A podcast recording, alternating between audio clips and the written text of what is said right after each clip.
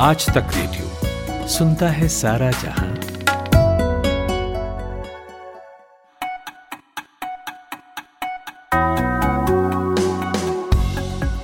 Hello good morning 11 जनवरी की तारीख, मंगलवार का दिन, और आज तक रेडियो पर आप सुन रहे हैं सुबह का न्यूज़ एनालिसिस पॉडकास्ट आज का दिन। और मैं हूँ आपका दोस्त अमन गुप्ता। आज सबसे पहले बात करेंगे उस रिपोर्ट की, जिसमें यह दावा किया गया है कि ओमिक्रॉन शरीर के अंगों को नुकसान पहुंचाता है। तो इस रिपोर्ट में किस आधार पर यह बात कही गई है और किस तरह से कोरोना के इस वेरिएंट का हमारे शरीर पर और अंगों पर इफ़ेक्ट पड़ता है? इसके बाद जानेंगे कि कोरोना की तीसरी लहर के पीक और डाउनफॉल के बारे में आईआईटी कानपुर का ताज़ा अनुमान क्या कहता है। फिर सुनवाएँगे अखिलेश यादव और योगी आदित्यनाथ को, उन्होंने आज तक के मंच से क्या कहा। और बात करेंगे गोवा में चुनाव से एन पहले बीजेपी के दिग्गज नेता, विधायक और राज्य में मंत्री माइकल लोबो ने पार्टी और पद को बाय बाय क्यों कह दिया? उनका जाना बीजेपी के लिए कितना बड़ा सबब बनेगा? लेकिन अभी 60 सेकंड हेडलाइन सुनिए खुशबू कुमार से। शुक्रिया अमन। दिल्ली में कोरोना की जाँच कराने वाला हर चौथा व्यक्ति पॉजिटिव 25 फ़ीसदी संक्रमण दर। लखीमपुर कांड में उत्तर प्रदेश सरकार को अदालत में आज जवाब दाखिल करने का दिन। राकेश अस्थाना को दिल्ली पुलिस कमिश्नर बनाए जाने के खिलाफ हाईकोर्ट में आज होगी सुनवाई। हेयर स्टाइलिस्ट जावेद हबीब को नेशनल कमीशन फॉर वुमेन के सामने थूक मामले में आज होना है पेश। स्पाइस जेट विवाद ने मद्रास हाईकोर्ट में सुनवाई, स्विट्जरलैंड की कंपनी से लेन देन का विवाद। भारत में इंपोर्ट होगा अमेरिकी पोर्क और उससे बने प्रोडक्ट मिली मंजूरी। अफ़गानिस्तान में टीटीपी कमांडर मोहम्मद खुरासानी मारा गया। मैक्सिकन राष्ट्रपति Andres Manuel Lopez Obrador corona संक्रमित खुद को किया आइसोलेट। आज धरती के करीब से गुजरेगा एस्टेरॉयड, इसकी चौड़ाई 104 मीटर नासा ने कर रखा है खतरनाक घोषित। और भारत साउथ अफ्रीका के बीच केप टाउन में तीसरे टेस्ट मैच का पहला दिन आज।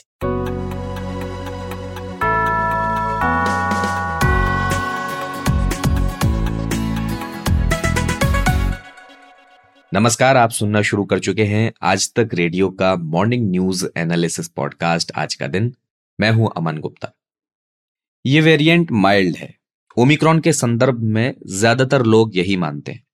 अब ऑक्सफोर्ड, लेंसेट, इन सबने जो अपनी स्टडीज़ की हैं, उनमें भी ओमिक्रॉन वेरिएंट को डेल्टा की तुलना में माइल्ड ही बताया है।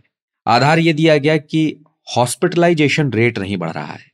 खैर इसी हॉस्पिटलाइजेशन को लेकर कल केंद्र सरकार ने भी राज्यों को चेताया। केंद्र ने कहा कि मौजूदा समय में देश में जो एक्टिव केस हैं, उनमें से पाँच से दस फ़ीसदी लोगों को हॉस्पिटलाइजेशन की ज़रूरत पड़ रही है, मगर हालात तेज़ी से बदल रहे हैं, और ऐसे में हॉस्पिटलाइजेशन की स्थितियाँ भी बदल सकती हैं। दूसरी ओर Indian Council of Medical Research ने, यानी आईसीएमआर ने, कोरोना की गाइडलाइन में संशोधन किया है। इसके बाद कोविड पॉजिटिव व्यक्ति के जो भी कांटेक्ट में शख्स आएगा उसमें किसी तरह के कोरोना लक्षण होने के बाद ही उसका कोरोना टेस्ट किया जाएगा।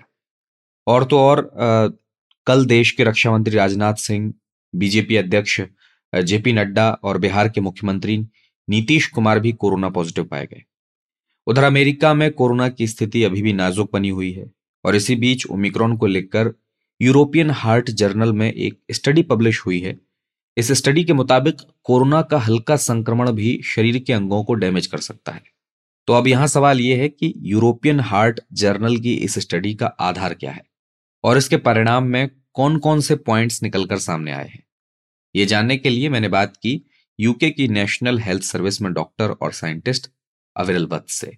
जी, ये जो स्टडी उन्होंने की उसका आधार ये था कि वो देखना चाह रहे थे कि ऐसे पेशेंट जिनको सिर्फ़ कोविड पॉजिटिव होता है, लेकिन वो हॉस्पिटल में उनकी एडमिशन नहीं होती या मतलब उनको माइल्ड सिम्टम्स रहे हों उनको उनको उन्होंने स्टडी किया तकरीबन दस महीने के बाद भी कि दस महीने के बाद उनके जो सिस्टम्स हैं अलग अलग जिसमें कि फेफड़े आते हैं हृदय आता है और जो वेस्कुलर सिस्टम होता है जिसमें आर्टरीज आती हैं वो और और किडनीज और ब्रेन इनके ऊपर क्या क्या असर रहा? ये ये उन्होंने जानने की कोशिश की और उन्होंने कंपेयर किया उन लोगों के साथ जो कि बिल्कुल सिमिलर थे, बस उनमें कोविड नहीं हुआ था तो उनके साथ उन्होंने इसमें कंपेयर किया और इसमें लार्जली यही पाया है कि जो फेफड़े हैं उनमें जो जो जो क्षमता है फेफड़ों की सांस लेने की, वो सांस भरने की भी क्षमता कम होती है और उसकी रेजिस्टेंस भी बढ़ जाती है ऑक्सीजन की थोड़ी सी।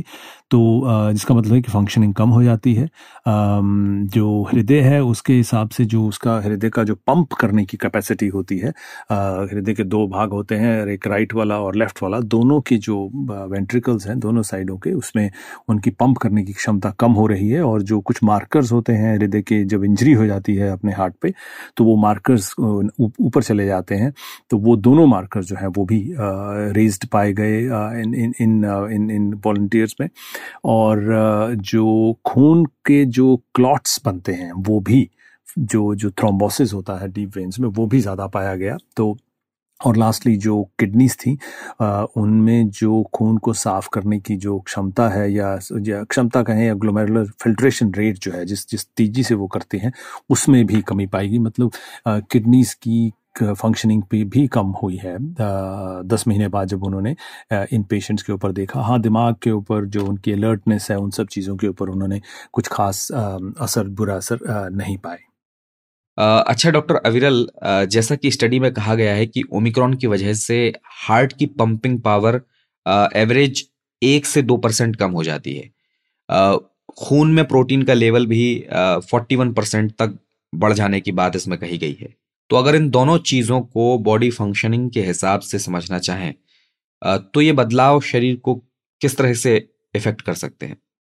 जी, जो हार्ट की जो पंपिंग कैपेसिटी है जैसे हम उसको इजेक्शन फ्रैक्शन कह लीजिए, वो जब कम होती है, तब हमारा ये अक्सर जैसे हम कहें हार्ट अटैक के बाद हो जाती है, जब हमारे हार्ट के जो मसल्स हैं, वो उनमें वो उनमें उन पर चोट लगती है तो मसल का कुछ पार्ट में मसल फाइबर्स ख़त्म हो जाते हैं, तब ये कैपेसिटी कम हो जाती है तो उससे क्या होता है कि धीरे धीरे धीरे धीरे हार्ट के ऊपर बोझ जो है वो बढ़ता जाता है और फिर टूवर्ड्स काफ़ी सालों बाद वो हार्ट फेलियर की तरफ़ चला जाता है। तो ये ये लॉन्ग टर्म उसके इम्प्लीकेशन हो सकते हैं। तो वो मतलब है इसका पंप पम्प करने का जो, जैसा मैंने कहा, पहले लेफ़्ट और राइट साइड दोनों की पम्पिंग कैपेसिटी कम हुई है तो राइट साइड की जब कम होती है तो हमारे फेफड़ों में जो खून भेजा जाता है, सफ़ाई होने के लिए खून की, उसमें भी कैपेसिटी कम होती है। तो इससे इससे हमारे हमारे खून के जो जो जो दौरा है, उस पर भी असर पड़ सकता है। जैसे मैंने कहा लॉन्ग टर्म हार्ट की जो जो जो सेहत है, उस पर काफ़ी बुरा असर पड़ सकता है। जो प्रोटीन्स की बात की जा रही है, उसमें ये भी है कि देखिए, जो कुछ कुछ मार्कर्स रेज्ड हैं, जैसे मैंने कहा और वो मार्कर्स ये भी उनमें से एक मार्कर ये भी दिखाता है, जो हार्ट फेलियर में वो मार्कर रेज होता है अक्सर।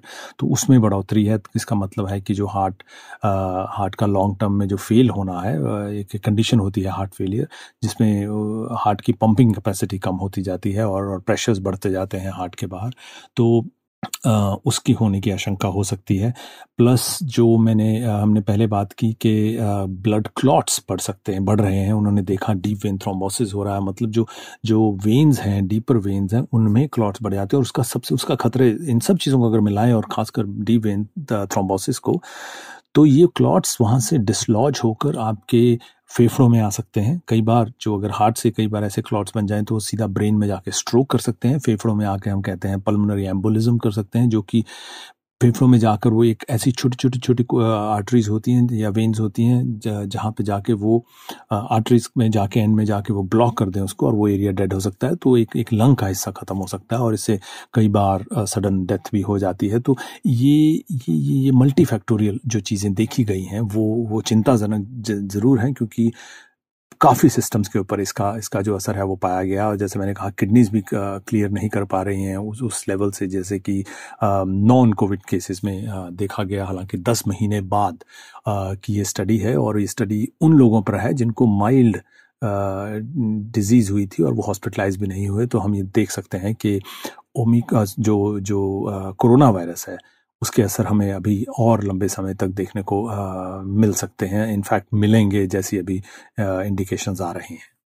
ये थे यूके की नेशनल हेल्थ सर्विस में डॉक्टर और साइंटिस्ट अविरल बत्स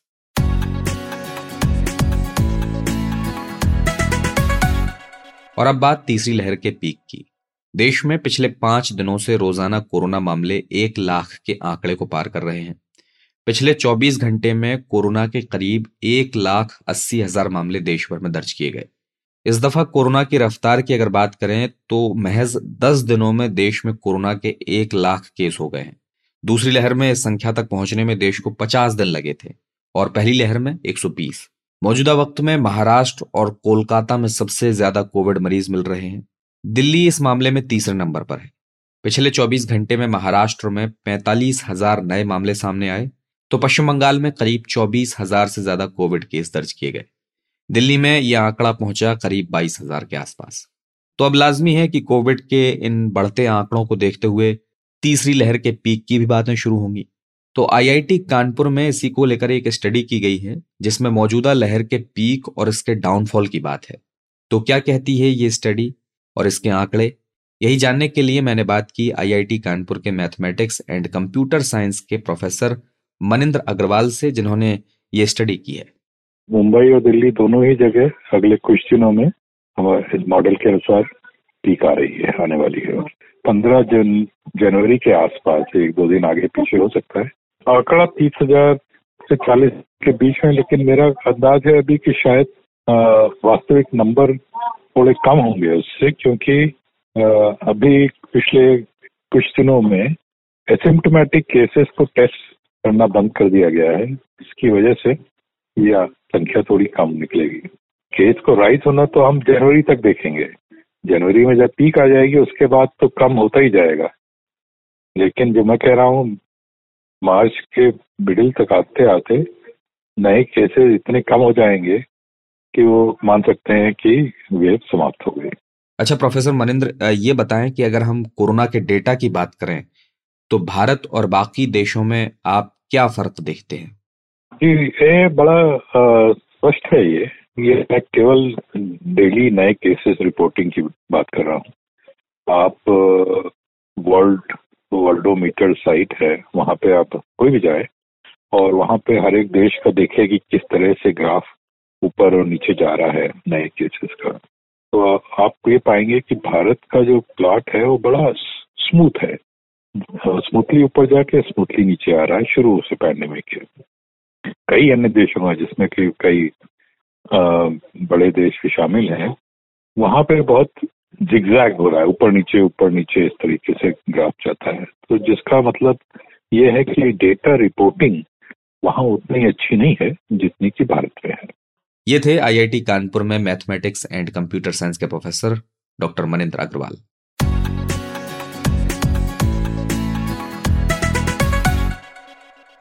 और उत्तर प्रदेश में विधानसभा चुनाव की तारीखों का ऐलान हो चुका है। शिलान्यास, उद्घाटन सब थम गया है क्योंकि चुनाव को शुरू होने में बस एक महीना है आचार संहिता लग चुकी है।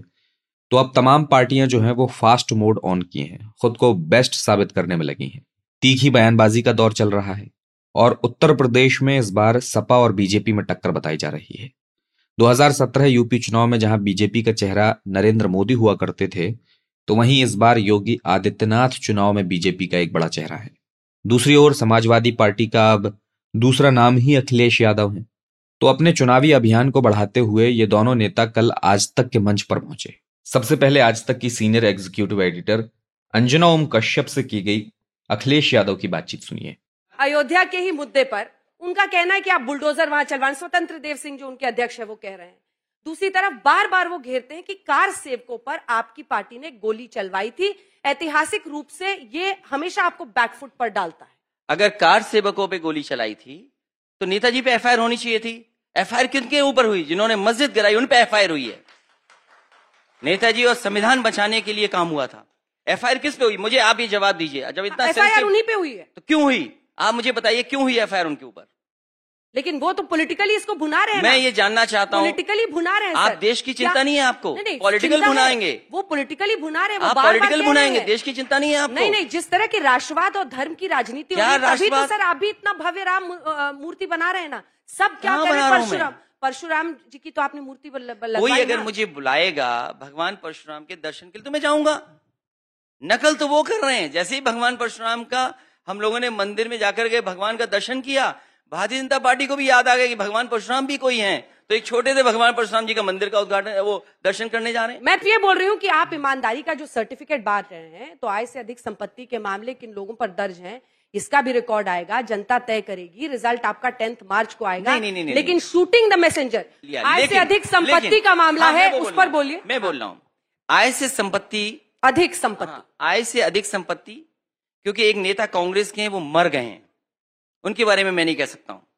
वो मुकदमा भारतीय भारतीय जनता पार्टी ने कांग्रेस की सरकार में नेताजी और हमारे परिवार पर लगाया गया था। और वो केस जो भी था, खत्म हो चुका है, लेकिन उसके बावजूद भी कुछ लोग कोशिश कर रहे हैं कि उसी पर उलझाया जाए। उसके लिए तो सुप्रीम कोर्ट गए हमने। सुप्रीम कोर्ट में हमारा जवाब है वहाँ पर। सुप्रीम कोर्ट ने क्या फैसला दिया, वो भी जवाब है। क्लोजर रिपोर्ट लगी है। मैं ये जानना चाहता हूँ जो कांग्रेस का रास्ता था क्या भारतीय जनता पार्टी उसी रास्ते पे चल रही है? लेकिन आपने गले लगा लिया ना उसी कांग्रेस पार्टी को। वो मेरी गलती थी। मैं स्वीकार कर रहा हूँ वो गलती थी मेरी। वहीं अखिलेश यादव के जाने के बाद इस मंच पर उत्तर प्रदेश के मौजूदा मुख्यमंत्री योगी आदित्यनाथ भी आए। यहाँ पर आज तक की senior executive editor Shweta Singh ने उनसे क्या सवाल किए और उनके क्या जवाब योगी आदित्यनाथ ने दिए सुनिए। नहीं मैं ध्रुवीकरण की बात कर ध्रुवीकरण कहाँ से हो रहा है? तो- अस्सी प्रतिशत और बीस प्रतिशत हाँ ये तो अस्सी बनाम बीस तो है ही। ये चुनाव अस्सी बनाम बीस जाएगा। और मैंने आपको पहले कहा कि चुनाव होंगे तो आप रिज़ल्ट दो दस मार्च को आने दीजिए। एक तरफ़ भारतीय जनता पार्टी होगी जो तीन चौथाई से अधिक सीटों को पा करके प्रचंड बहुमत की सरकार बना रही होगी। दूसरी तरफ़ कांग्रेस, सपा, बसपा, ये सभी दल होंगे जो 20 प्रतिशत की लड़ाई के लिए माथा पच्ची कर तो रहे ये हैं। बीस प्रतिशत कौन है? ये 20 प्रतिशत वे लोग हैं जो राम जन्मभूमि का विरोध करते हैं काशी विश्वनाथ धाम का विरोध करते हैं मथुरा वृंदावन के भव्य स्वरूप का विरोध करते हैं। ये 20 प्रतिशत वे लोग हैं जो जिनकी पीड़ा माफियाओं के साथ में है जिनकी पीड़ा जिनकी पीड़ा पेशेवर अपराधियों के साथ में है जिनकी संवेदना पेशेवर आतंकवादियों के साथ में है ये वही लोग हैं। आपने कहा था हिंदू विरोधियों को मोदी योगी पसंद नहीं है। मैं अपनी गर्दन भी काट कर रख दूँ तो भी वो मुझ पर यकीन नहीं करेंगे। मैं सही बोल रहा हूँ। आप एक खास समुदाय की बात नहीं मैं कर किसी खास समुदाय की बात नहीं कर रहा जो हिंदू विरोधी हो और राष्ट्र विरोधी है। क्या इस बीस प्रतिशत में वो ब्राह्मण भी हैं जो कहा जा रहा है आपसे नाराज़ है? मुझसे कोई नाराज़ नहीं है। ब्राह्मण समाज का प्रबुद्ध वर्ग है। समाज को मार्गदर्शक है। और समाज का मार्गदर्शक राम जन्मभूमि मंदिर निर्माण से क्या ब्राह्मण नाराज़ होगा? नहीं वो ये बात कहते हुए ये ज़िक्र भी करते हैं कि क्या इसी वजह से केंद्रीय मंत्री के ऊपर कोई कार्रवाई नहीं हुई अजय मिश्र टेनी के खिलाफ कि ब्राह्मण और ज़्यादा नाराज़ ना हो जाए? देखिए हमें एक बात को ध्यान में रखना होगा कि सरकार ने लखीमपुर के मामले में जो कार्रवाई की है नियमानुसार कार्रवाई की है। और कार्रवाई करने में कोई संकोच भी नहीं किया। लेकिन जो व्यक्ति मौके पे मौजूद नहीं आप उसको ज़बरदस्ती कैसे अपराधी बना देंगे? और फिर इस पूरे मामले की मॉनिटरिंग स्वयं माननीय उच्चतम न्यायालय कर रहा है। इसमें राज्य सरकार की भी अब भूमिका नहीं है। माननीय उच्चतम न्यायालय स्वयं इसकी समीक्षा कर रहा है। जब माननीय उच्चतम न्यायालय स्वयं देख रहा है इन सारी चीज़ों को तो आप किसी मामले को निष्कर्ष पर पहुँचने के पहले ही ज़बरदस्ती सूली पे किसी को टांगना चाहते हैं तो ये तो नहीं हो सकता। तो ये तो थे यूपी के वो दो नेता जिनके इर्द गिर्द यहाँ के चुनाव की धुरी घूमती नज़र आ रही है। वहीं चुनाव आयोग ने जिन पाँच राज्यों में विधानसभा चुनाव की घोषणा बीते शनिवार को की उसमें एक राज्य गोवा भी है। पर्यटन के लिहाज से बहुत मशहूर है, लेकिन हिस्सेदारी आबादी के लिहाज से बहुत छोटा। ज़ाहिर है, राजनीति स्वार्थ का ही खेल है तो नेता सारा फोकस वहाँ रखते हैं जहाँ उनको ज़्यादा फ़ायदा हो। खैर, गोवा में वर्तमान में बीजेपी की सरकार है, और इस बार राजनीतिक परिस्थिति भी बदली है।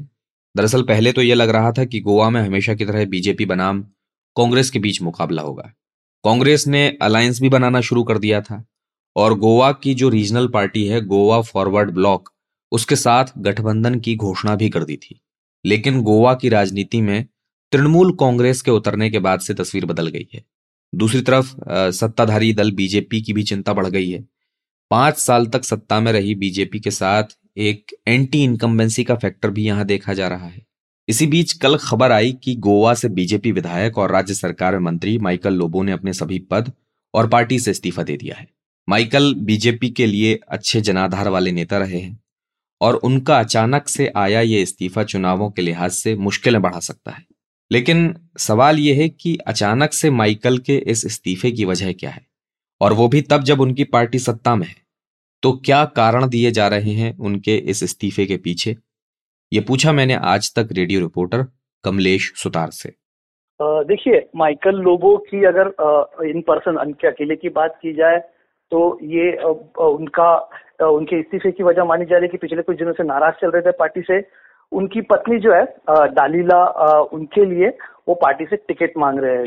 जो माइकल लोबो की कॉन्स्टिट्यूएंसी कलंगुट जहाँ से वो आते हैं, उसी के बगल में शिवलिम या शिवली जिसे गाँव में कहा जाता है, वहाँ से उनकी पत्नी इलेक्शन इस बार लड़ना चाहती है और उनके लिए टिकट वो पार्टी से कुछ दिनों से मांग रहे हैं। हालाँकि आधिकारिक तौर पे तो माइकल लोबो इसके बारे में बात नहीं कर रहे, लेकिन उनकी पत्नी ने तैयारियाँ उस विधानसभा क्षेत्र से शुरू कर दी शिवली से। तो वहाँ से वो चुनाव लड़ना चाहती है और पार्टी उनको टिकट नहीं दे रही, जिसके चलते माइकल लोबो पार्टी छोड़ना चाहते थे। माइकल लोबो अकेले ऐसे उम्मीदवार नहीं है। पिछले कुछ दिनों में अगर हम देखें तो कई सारे क्रिश्चियन समुदाय के ऐसे विधायक है जो भारतीय जनता पार्टी को छोड़कर जा रहे हैं। मसलन अगर देखा जाए तो पिछले कुछ दिनों में हमने देखा कि कार्तोलिम की जो विधायक है, आलिना सल्दाना, उन्होंने भी पार्टी छोड़ी थी भारतीय जनता पार्टी, कार्लोस अल्मेडा थे, वास्को के एमएलए उन्होंने भी पार्टी को छोड़ा है, साथ ही साथ कुछ और लोगों के नाम चल रहे हालाँकि इस पर भी आधिकारिक किसी ने पुष्टि नहीं दी, लेकिन एक चीज़ गोवा में जो बोली जा रही है, जो चर्चा है, कि जो भी क्रिश्चियन एमएलए है, वो माइनॉरिटी कॉन्स्टिट्यूएंसी से आते हैं, जहाँ पर क्रिश्चियन वोटर्स बहुत बड़े पैमाने पर है। ऐसे में भारतीय जनता पार्टी के चुनाव चिन्ह पर चुनाव लड़ना उनके लिए थोड़ा सा मुश्किल भरा हो सकता है। और शायद किसी और पार्टी से चुनाव लड़कर आगे जाकर गोवा की रणनीति हमने हमेशा देखी कि चुनाव के पहले जो सिनारियो होता है, चुनाव के बाद में वो पूरी तरह से बदल जाता है। 2017 में ही हमने देखा था। ऐसी सिचुएशन में इनकी बार्गेनिंग पावर बनी रहेगी और साथ ही साथ उनका क्रिश्चियन वोटर जो है वो नाराज़ ना हो भारतीय जनता पार्टी के साथ जाने की वजह से। इसीलिए अपनी अलग राह ये लोग तराश रहे। अच्छा कमलेश लोबो का ये इस्तीफा, बीजेपी के लिए कितना बड़ा सिरदर्द है? और क्या संकेत मिल रहे हैं अब तक कि लोबो किस पार्टी में जा सकते हैं? माइकल लोबो बड़ा नाम है छोड़ के जाने वाला बड़े नेता है। माइकल लोबो खाली आ, सिर्फ़ उनकी कॉन्स्टिट्यूएंसी तक ही सीमित नहीं है। माइकल लोबो का इन्फ्लुएंस जो उनका प्रभाव है वो उत्तरी गोवा के लगभग पाँच से छह सीटों पर हो सकता है। इसलिए माइकल लोबो का जाना बहुत बीजेपी को बड़ा झटका हो सकता है। हालाँकि चर्चा ये हो रही थी कि माइकल लोबो कांग्रेस जाएँगे आ, लेकिन कांग्रेस से भी अभी उन्हें उनकी पत्नी के लिए कोई कमिटमेंट नहीं मिला है। और साथ ही साथ आम और साथ ही साथ प्रशांत किशोर, जो तृणमूल कांग्रेस का पूरा गोवा का कैंपेन वहाँ पर संभाल रहे हैं, वो भी उनसे लगातार संपर्क बनाए हुए हैं। अब किसके पाले में माइकल लोबो अपना वज़न डालते देखना होगा, लेकिन जिस किसी के हाथ में आएँगे, उस पार्टी को माइकल लोबो का ज़रूर फ़ायदा होगा। कमलेश, आखिरी सवाल और पूछना चाहूँगा, हालाँकि थोड़ी जल्दबाजी होगी, लेकिन फिर भी गोवा में क्या पॉलिटिकल इक्वेशन आप देख पा रहे हैं? कौन सी पार्टी मज़बूत स्थिति में दिख रही है फ़िलहाल?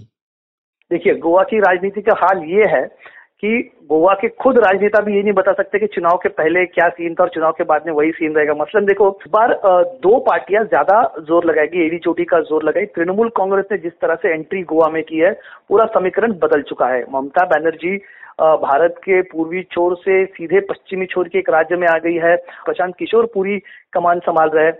माइनॉरिटी एरिया में क्रिश्चियन वोटर्स पे ज़्यादा फोकस रहेगा आम आदमी पार्टी का तो कितना उन्हें इस बार सक्सेस मिलता है? क्योंकि आम आदमी पार्टी ने भी इस बार चुनकर आने वाले लोगों पर अपनी अपनी यहाँ पर बेट लगाई है, उनके उनको पार्टी में लिया है। आम आदमी पार्टी का भी वहाँ पर काफ़ी अहम रोल रहेगा। भारतीय जनता पार्टी के पास सबसे बड़ा ड्रॉबैक इस बार है कि उनके साथ मनोहर पर्रिकर नहीं है। भारतीय जनता पार्टी और मनोहर पर्रिकर एक ऐसा समीकरण था कि BJP is Manohar Parrikar and Manohar Parrikar is BJP. Goa में ये पिक्चर था। अब वो पिक्चर नहीं है। मनोहर पर्रिकर की एब्सेंस में प्रमोद सावंत की अगुवाई में चुनाव हो रहे प्रमोद सावंत के खिलाफ पार्टी के अंदरूनी भी इतनी नाराज़गी है। तो उन सबको किस तरह झेलते हैं? साथ ही साथ महाराष्ट्र के कद्दावर नेता देवेंद्र फडणवीस को वहाँ पर इंचार्ज बनाया गया है। किस तरह से समीकरण बदलते साथ, इतनी सारी पार्टियाँ जब साथ में लड़ेंगी, हालाँकि तृणमूल कांग्रेस ने एमजीपी के साथ गठबंधन किया है। कांग्रेस ने गोवा फॉरवर्ड पार्टी के साथ गठबंधन किया है। ऐसे में पिक्चर क्या होगा? आज की तारीख में बताना बहुत मुश्किल है, क्योंकि लोग लगातार छोड़कर जा रहे हैं पार्टी। कौन किस पार्टी से चुनाव लड़ेगा, ये भी आज की तारीख में बताना मुश्किल है। तो जब असल में चुनाव हो गए चुनाव के जब तक नॉमिनेशन फॉर्म फाइनल नहीं हो जाते, उस वक्त तक कौन किसके पार्टी से लड़ रहा है, कौन कहाँ से चुनाव लड़ेगा, किस तरह से पिक्चर होगा, ये आज कहना बहुत मुश्किल होगा। हालाँकि मैं ये भी कहूँगा हैविंग सेड दैट कि जब तक चुनाव नतीजे नहीं सामने आते, उस उस वक्त तक कोई ये नहीं बता सकता कि गोवा में आखिरी पिक्चर क्या होगा। ये थे आज तक रेडियो रिपोर्टर कमलेश सुतार।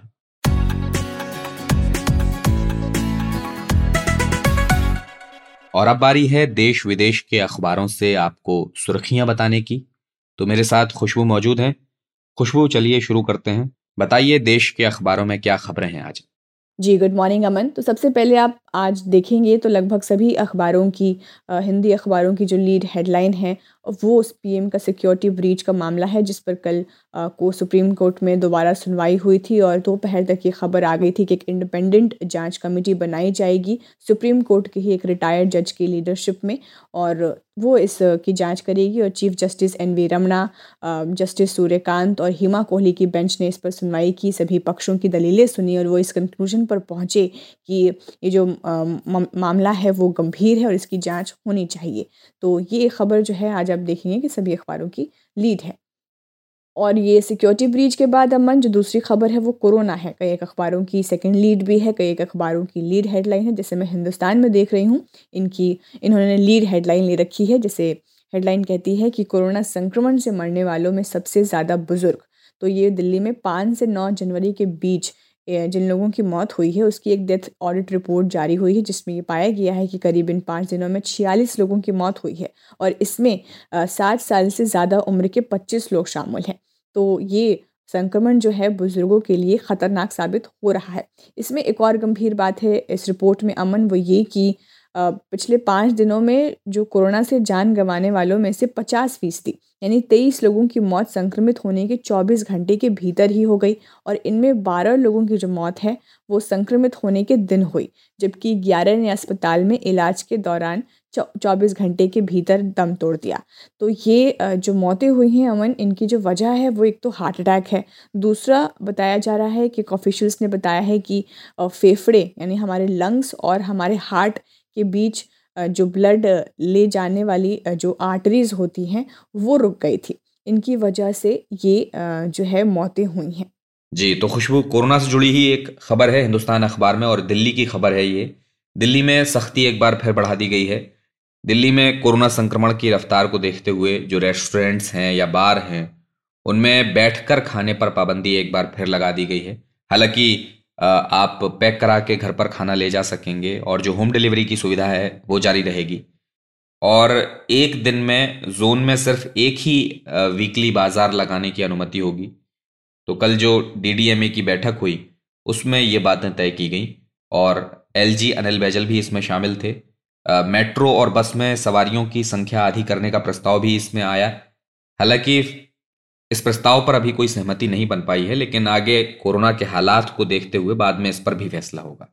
जी, अमन तो ये खबर है आज के लगभग सभी अखबारों के पहले पन्ने पर। एशियन एज में देख रही थी, यहाँ पे लिखा है कि no dine in at Delhi restaurants, bars, वहीं जनसत्ता में लिखा है कि दिल्ली में मामले बढ़ने पर बार बंद, रेस्तरा में भोजन पर पाबंदी। तो अमन ये तो सारी कोरोना की खबरें हुई ही लेकिन इसके साथ ही अब बात भारत चीन की भी कर लेते हैं। मैं जनसत्ता देख रही थी। आ, इसकी हेडलाइन कहती है कि चीन से पीछे हटने को कहेगा भारत। तो ये पिछले एक डेढ़ साल से जो हम इन दोनों देशों के बीच गतिरोध देख रहे हैं उसके बाद अब सैन्य कमांडर स्तर की चौदहवें दौर की बातचीत होनी है इन दोनों देशों के बीच। 12 जनवरी को होगी सुबह साढ़े नौ बजे से ये शुरू होने वाली है और ये लद्दाख में वास्तविक नियंत्रण रेखा पर चीन की और चुशुल मोल्दो बैठक स्थल पर ये होने वाली है बातचीत। जिसमें अधिकारियों के मुताबिक कहा जा रहा है कि भारत जो है वो देवसांग बल्ज और डेम चौक में मुद्दे को हल करने समेत जो बाकी के टकराव वाले सभी स्थान हैं, उस पर जल्द से जल्द सेना को हटाने पर ज़ोर देगा। और ये भी बताया जा रहा है कि बातचीत जो है वो मुख्य रूप से हॉट स्प्रिंग्स इलाके में सैनिकों को हटाने पर ही फोकस इनका रहेगा, भारत का रहेगा। तो खुशबू चीन के अड़ियल रवैये की वजह से पहले भी बातचीत हुई हैं, वो भी बेनतीजा रही। चौदह जनवरी को देखते हैं, बातचीत आगे बढ़ती है, क्या उसमें निकल कर आता है। फ़िलहाल हिंदुस्तान टाइम्स से आपको एक खबर बताते हैं हेडिंग है marital non marital relations are distinct तो ये बात कल दिल्ली हाई कोर्ट के जस्टिस सी हरिशंकर ने उस वक्त कही जब वो मैरिटल रेप के क्रिमिनलाइजेशन के मांग वाली याचिकाओं की सुनवाई कर रहे थे।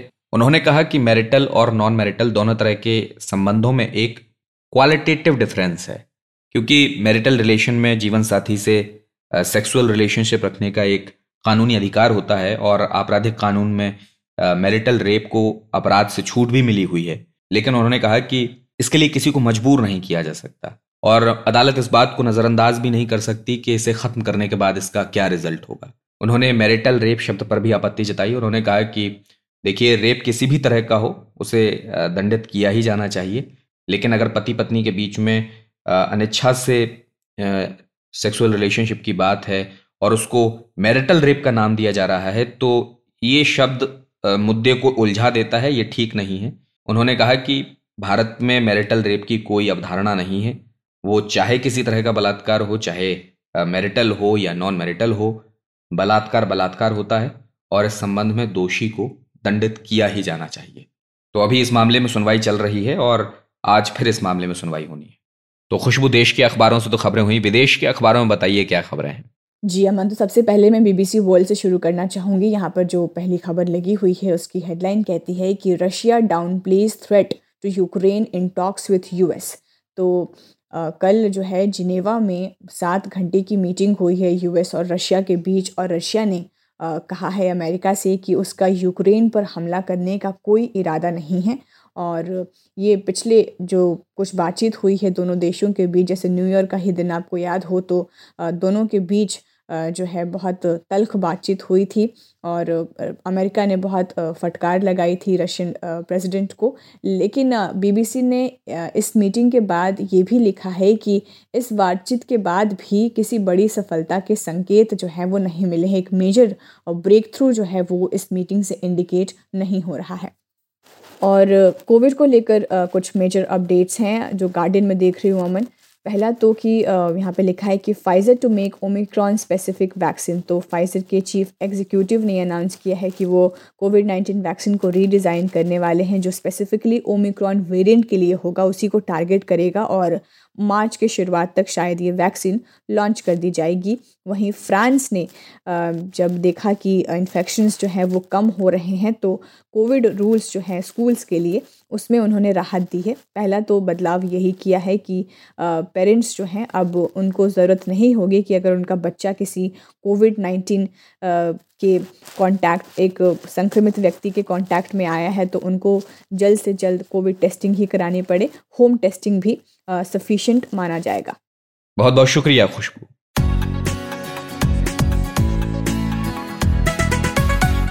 और चलिए अब पलटते हैं इतिहास के पन्ने। जानते हैं वहाँ आज के नाम क्या क्या दर्ज है। तो मुगल सम्राट जहांगीर ने ईस्ट इंडिया कंपनी को सूरत में कारखाना लगाने की इजाज़त आज ही के दिन 1613 में दी थी और सत्रह सौ उनसठ में अमेरिका के फिलाडेल्फिया में पहली जीवन बीमा कंपनी की शुरुआत हुई थी। 1922 में आज ही के दिन डायबिटीज़ के मरीजों को पहली इंसुलिन दी गई थी और सोमालिया में दो साल से चल रहे संयुक्त राष्ट्र शांति सैनिक अभियान को उन्नीस में आज ही के दिन खत्म किया गया था। भारत और इंडोनेशिया के बीच 2001 में आज ही के दिन पहली बार रक्षा समझौता हुआ था और आज बाल मजदूरी के खिलाफ आवाज़ उठाने वाले नोबेल पुरस्कार विजेता कैलाश सत्यार्थी का जन्मदिन है। उन्नीस सौ चौवन में वे पैदा हुए थे और साथ ही साथ भारतीय क्रिकेटर राहुल द्रविड़ का भी आज जन्मदिन होता है। वे उन्नीस में पैदा हुए थे। और देश के दूसरे प्रधानमंत्री जय जवान, जय किसान का नारा देने वाले लाल बहादुर शास्त्री का 1966 में आज ही के दिन ताशकंद में निधन हुआ था। उन पर पिछले दिनों मैंने नामी गिरामी का एक एपिसोड भी बनाया था। उसे आप सीधे हमारे वेब पेज पर जाकर नामी गिरामी कैटेगरी में खोज सकते हैं, या फिर विंक, गाना, स्पॉटिफाई जैसे ऑडियो प्लेटफॉर्म्स पर आप लाल बहादुर शास्त्री नामी गिरामी डालकर सर्च करेंगे तो वो आपको मिल जाएगा। फ़िलहाल आज के मॉर्निंग न्यूज़ एनालिसिस पॉडकास्ट आज का दिन में इतना ही। अगर आपका इस पॉडकास्ट को लेकर कोई फीडबैक है, कोई सुझाव है, कोई सलाह है, शिकायत है तो आप हमें रेडियो एट आज तक डॉट कॉम पर लिख भेजिए। आपकी सलाह है, आपकी शिकायतें इसलिए भी ज़रूरी हैं ताकि हम खुद में सुधार कर सकें। मेरा नाम अमन गुप्ता है। इस पॉडकास्ट के लिए साउंड मिक्सिंग की हमारे साथी सचिन द्विवेदी ने और इसे प्रोड्यूस किया है सूरज कुमार ने। कल फिर आपसे मुलाकात होगी। अपना ख्याल रखिए, खुश रहिए। नमस्कार।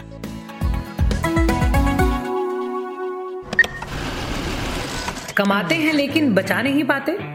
बचाते हैं तो उससे कमा नहीं पाते। शेयर की चाल, निवेश का हाल। बाज़ार का तमाशा इकोनॉमी की भाषा बॉन्ड बीमा, सोना, चांदी, सबकी होती है बात। बचाते रहो नारे के साथ। हर शनिवार नितिन ठाकुर के साथ कीजिए मुलाकात अपने मनी मैनेजर से।